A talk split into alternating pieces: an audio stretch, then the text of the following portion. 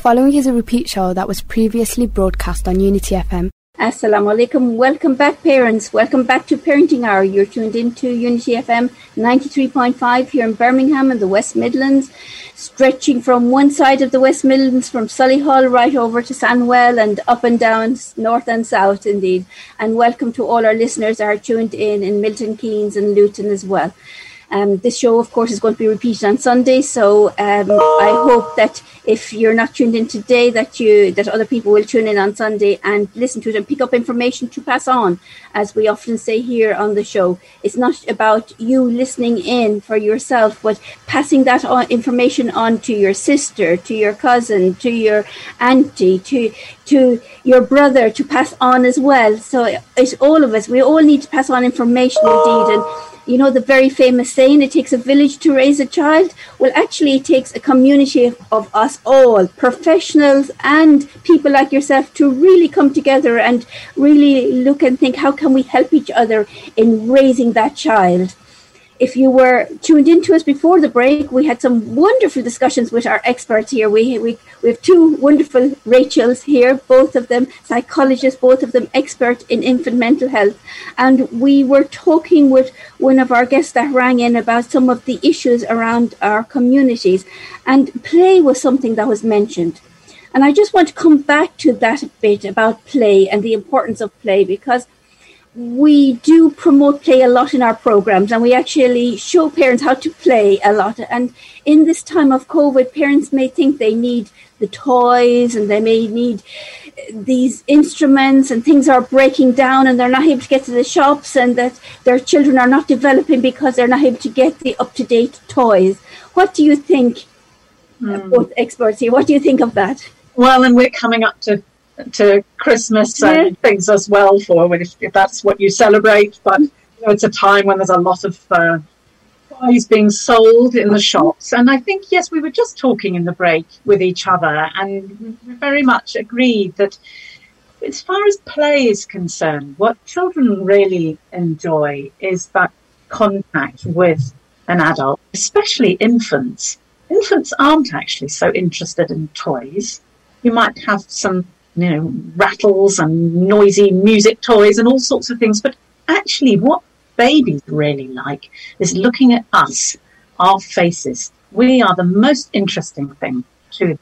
They're fascinated by the way our mouths move when we speak, by our eyes and our eyebrows, and they will imitate us. Even a tiny newborn baby can imitate a parent sticking their tongue out. Babies are born ready to interact with us. That's absolutely what they want to do. They look for human faces and they latch onto it. Those extraordinary gazes that newborn and early infants give us. Long, long gazes. So playing is actually just being with and interacting with, with a baby. It can be just following whatever the baby is doing. The baby's eyes open wide and yours open wide, and then they might make a little sound and you make a sound. And it's that playful interaction together. And as an infant gets a little bit older and becomes a, you know, a, a young child who might well be interested in, um, in various toys and things, just being with them and seeing what they're interested in. Mm. So this idea of kind of watching and waiting, wondering what the baby or small child might be interested in what are they going to do next?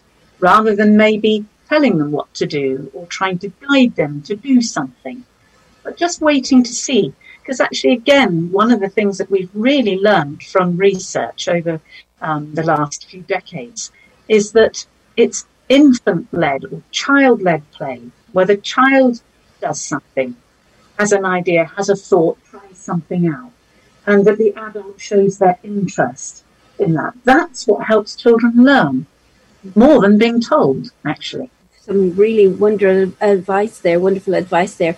Rachel, do you have anything to add to that about how we can um, develop that play? I was thinking about the experience of being attended to. So, a child of any age, if they feel that their parent or caregiver, whoever that is, is really focusing on them that is such a sort of wonderful experience for the child. So it may be just looking at something together. It may be, I was thinking about the importance of music and song, especially in, in sort of some families and some cultures. That is really sort of um, a wonderful way that parents and children can interact together. So singing with your child, singing to your child, playing music, watching how your child responds and sort of noticing that you know does your child kind of does their face light up when certain toys come out or certain films come on, and and learning from that. And again, going back to the idea of being curious. Um, I was also thinking about what Rachel said about it's not necessarily about maybe having all all new toys or all the kind of latest gadgets,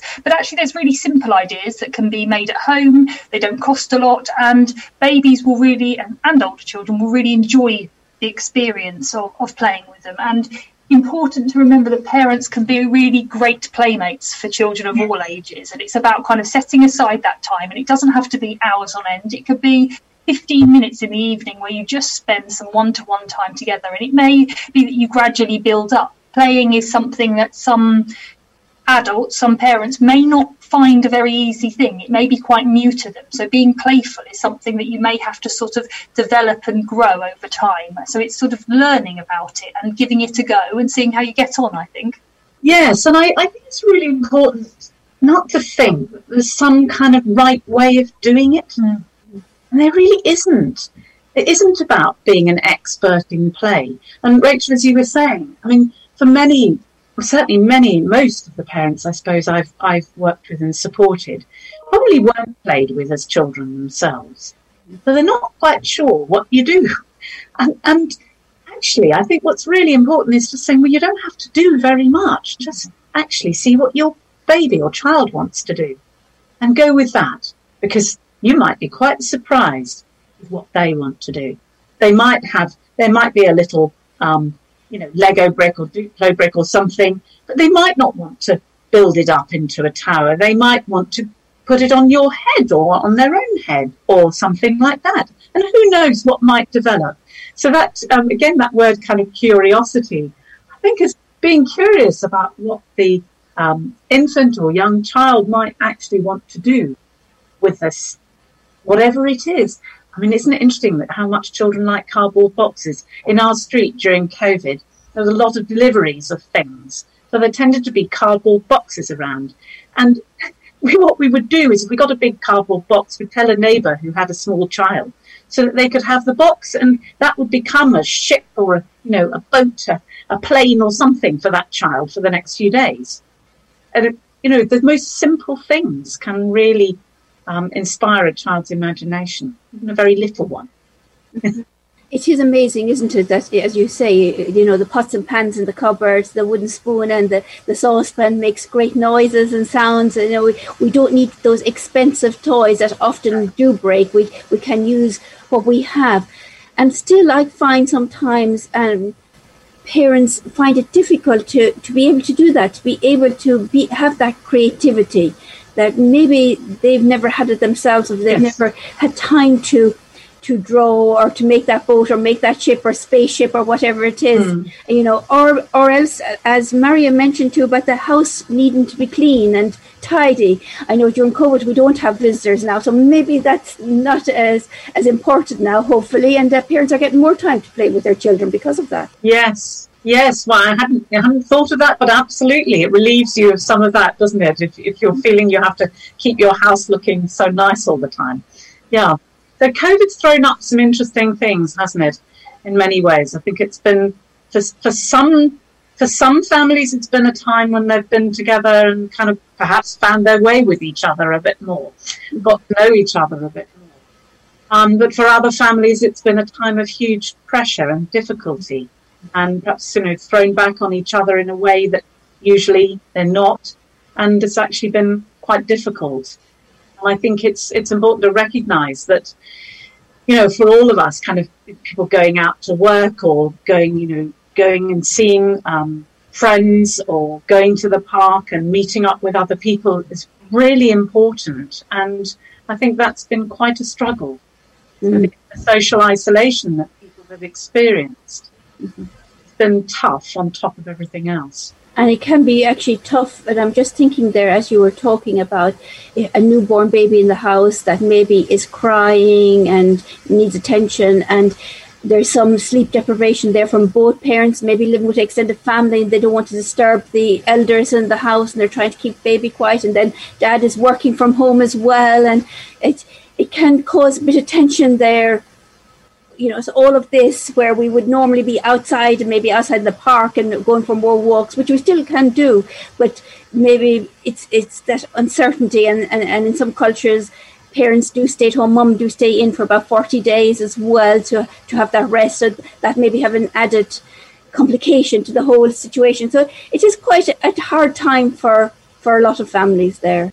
Yes, Rachel, have you been working? You've been working through COVID, haven't you, with families with where there's mental health problems? Yeah. Yes, yes, and I was thinking about um, sort of isolation and the, the the lacking support really both in terms of kind of professional support but also that wider family support that ability to you know it might be popping to somebody a friend or family down the road or having a health visitor come and visit and those you know all of those support networks have been reduced unfortunately during covid and i think that's been really difficult especially i think for those mums maybe who are first time mums and aren't sure kind of what's to be expected or how we manage these these difficulties. And I think for older children, maybe kind of more like toddler age or three, four year olds, there's been, um, I think, some regressions. I think parents have been quite puzzled about, well, why are they doing this again? Or why is my child behaving in this way?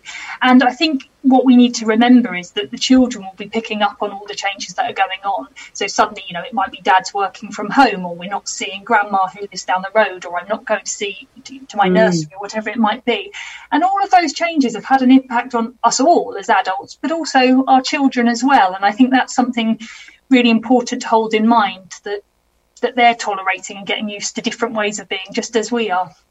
And do you think, in uh, both of you, in, in, this period of time, that the they're picking up on the anxieties because there seems to be kind of a low level anxiety for all of us because of, of what's happening, and especially with our, our communities, our ethnic minority communities, which that have suffered quite a lot. I mean, we've had in our workplace some people's relatives of people that have passed away, have staff that have passed away. So we've we've all suffered uh, with this, and there's a lot of people we know and people I know at the moment actually very ill uh, in mm. hospital at the moment. So you know, there's there's that continuous anxiety that we might pick it up at, at any stage and might pass it on as well if we've got elderly living, elderly parents or, or in-laws living with us. So there's that underlying there.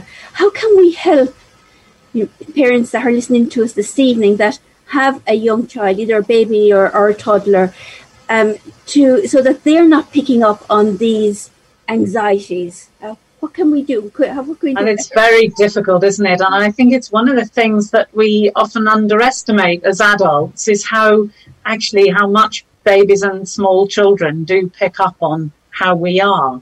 You know, we often think we can hide things from them, but I don't know that we can actually. Babies, particularly, are very sensitive to the kind of emotional environment.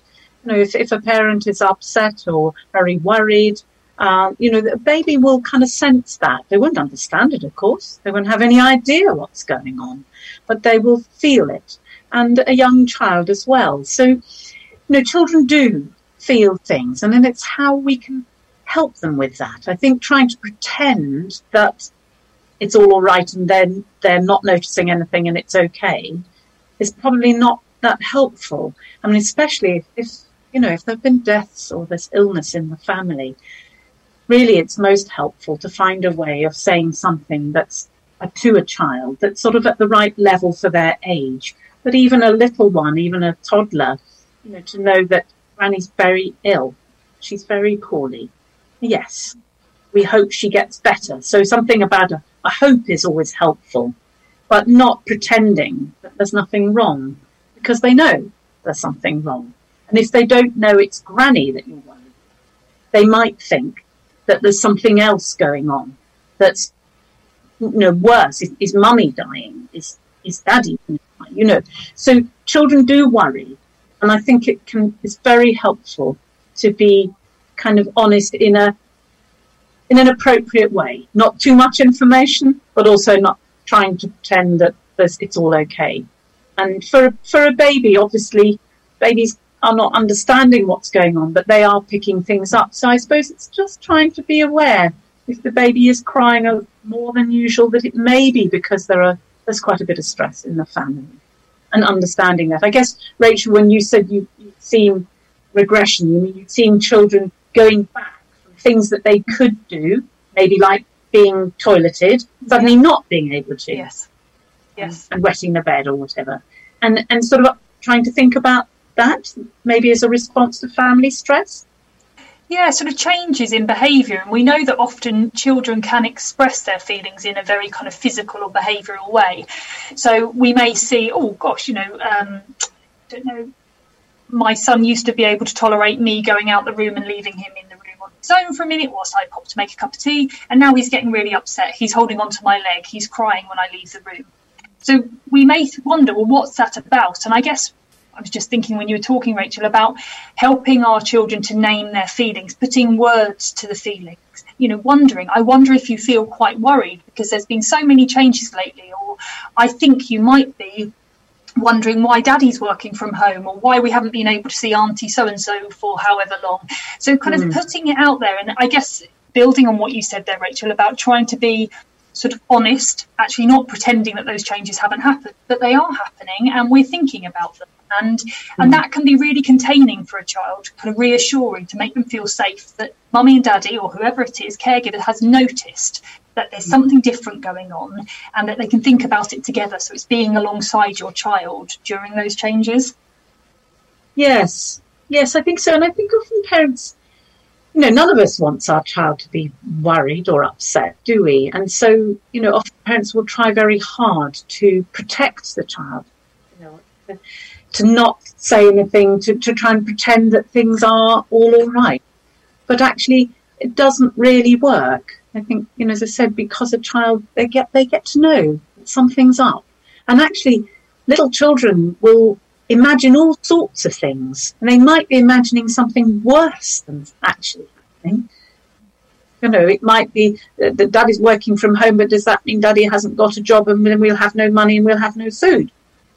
No, daddy's working from home and he's being paid to work from home. Do you know what I mean? So it's sort of somehow being curious about what the child might be worried about. No, are you thinking, are you worried? Are you all right? worried about something happening, you know, just wondering with the child and, and opening up, being curious and opening up a conversation. Little children, even very small ones, be quite amazing about what they come up with if they think there's a space for that. They think they've got an adult who's interested. That's wonderful, actually, what you're just saying. But how can parents? I, I find that parents are, find it hard sometimes to be curious enough to open, or to find it difficult to open up that question. They don't know mm. where to start. And they they prefer not to say anything and kind of yes. stay quiet rather than not not start at all. Yes, I guess it has to. It has to start with what the um, infant or child is showing us, really. So if they they're crying a lot, like your example there, Rachel, of a, of a child who was separating okay, but then suddenly becomes very clingy and holds on, you know, when separating at nursery holds on and cries and things, then just kind of noticing that and gently talking to them. That, they're crying a lot more, perhaps they're feeling more upset, a bit worried now, not sure. And reassuring, always kind of reassuring, for instance, if it's like a separation like that, that you're coming back. And not thinking, oh, what's happened to my child? She's suddenly crying a lot. She's too clingy. I need to make her go into nursery. She's got to learn how to do it. Actually, instead, thinking, hmm, wonder what it is that's really made her upset now. Wonder why she's crying so much. What is she afraid of? I think that's a good question to think. What might be going on in the child's mind? What might they be afraid of or worried about that might be making them either clingy or have bigger outbursts, tantrums, or not want to to eat their food, you know, whatever it is. Children, small children express it through these kind of more obvious behaviours. Um, it's sort of again being curious about wondering about why maybe, and and they can often tell us. They can tell us a lot more than we think. And play can be another really helpful tool that if we, we're playing with our children, slightly probably kind of older children, sometimes things come out in play and we see these themes emerging and then we can talk about them. Gosh you know the teddy bear seems to be wanting to stay very close to its mummy or you know whatever it might be and we can then build upon that. So play is often a really lovely way of getting ourselves into a space where we can talk and explore it is indeed, and so much can come out of play. And I, am I'm loving the tips that are coming through here with both of you, indeed. And we we talk about some of the tips. It was talking about play and having that play child led, and then using as a story time, and then being honest and open for for families that uh, what's going on, uh, but approach it with, in a child developmental way. Name the feeling you mentioned and handhold the child it was like you know to, to get so that you're there and you're you're curious and you're going to ask the appropriate questions the appropriate time. So this is some of the the tips that i looked at, at or i've written down here. And not to be afraid you actually there. I've i have kind of drawn a little picture of two eyes. So not to be afraid just observe and look and not be afraid. Yes yes.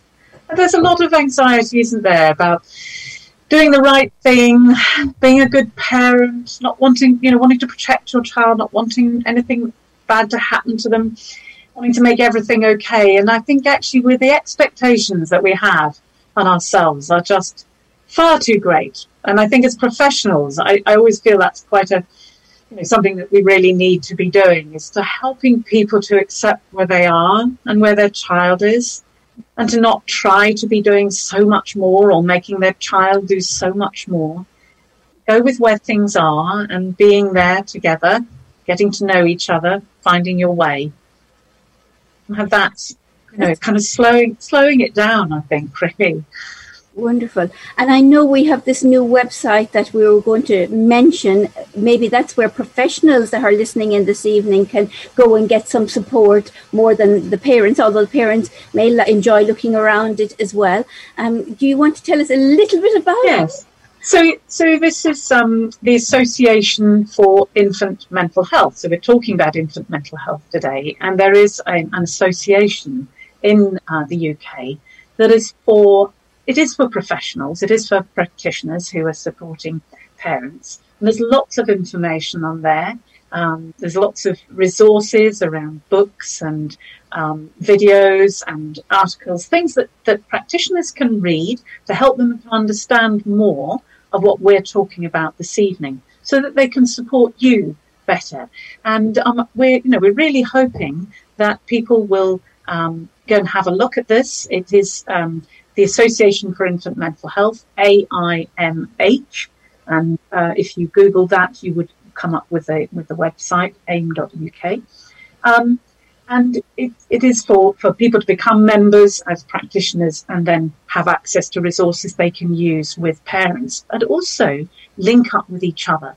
So Kathleen uh, is is brilliant. She's a, a, a, lead for this, for your area um, in the West Midlands. And so she is um, seeking to bring together practitioners in this field and all learn from each other and share resources. So we have these things called hubs, and there's a West Midlands hub, and we've got a Bristol hub.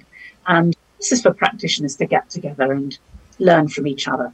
So, you know, as parents, if you're, you know, you're, you're you hope, we hope that your health visitors, your midwives, your um, early years practitioners will perhaps be um, accessing this uh, information and support, local local support with their hub. Wonderful. It looks lovely. I recommend the parents to have a look at it. Professionals, if you uh, are driving home and not able to to uh, write down the name, it's very easy. The Association of Infant Mental Health, AIMH. Do open it up and have a look at it. It's full of wonderful information, wonderful website. Actually, I'm I, I haven't been as impressed by a website as I have been by this one. So, uh, and I believe you were part of the development of it, Rachel. So, um, well, yes, but Kathleen, I do need to say that it, uh, you know it really is it is a membership organisation for professionals. So I'm I'm afraid as parents you probably won't be able to see very much, but and practitioners need to join. But for, for parents, there are what we're not trying to do is provide lots of resources resources directly for parents because there are really good websites for that, like the Parent Infant Foundation, PIF. So, Parent Infant Foundation is definitely uh, worth looking at. So, that there are lots of websites out there with really good resource parents, things to look up. And Rachel, I don't know if you can, you can mention any others that you. I haven't got any websites in mind particularly, but what I was thinking is just, I suppose, just to kind of highlight the importance of parents reaching out and speaking to those professionals who are involved because there's always somebody who can signpost if they can't answer the question themselves. There's so many sort of resources and services available. So speaking to your midwife, speaking to your health visitor, speaking to teachers at school. And if you've mm. got queries, if you've got worries about your your child or you want to kind of learn some new skills. There's there's lots of different groups and trainings and yeah, resources available. So I, I, suppose it's as you said earlier rachel i think not being afraid to ask for help and knowing that there are lots of very willing people um, with lots of skills mm. to offer Yes, and I, w- I would just like to add, I think the Parent Infant Foundation is excellent, but also there's a, um, a website called Zero to Three in the United States, and they have so many resources for parents. And, and we're going to have to leave it there this evening. There's a lot of resources out there, a lot of help there available.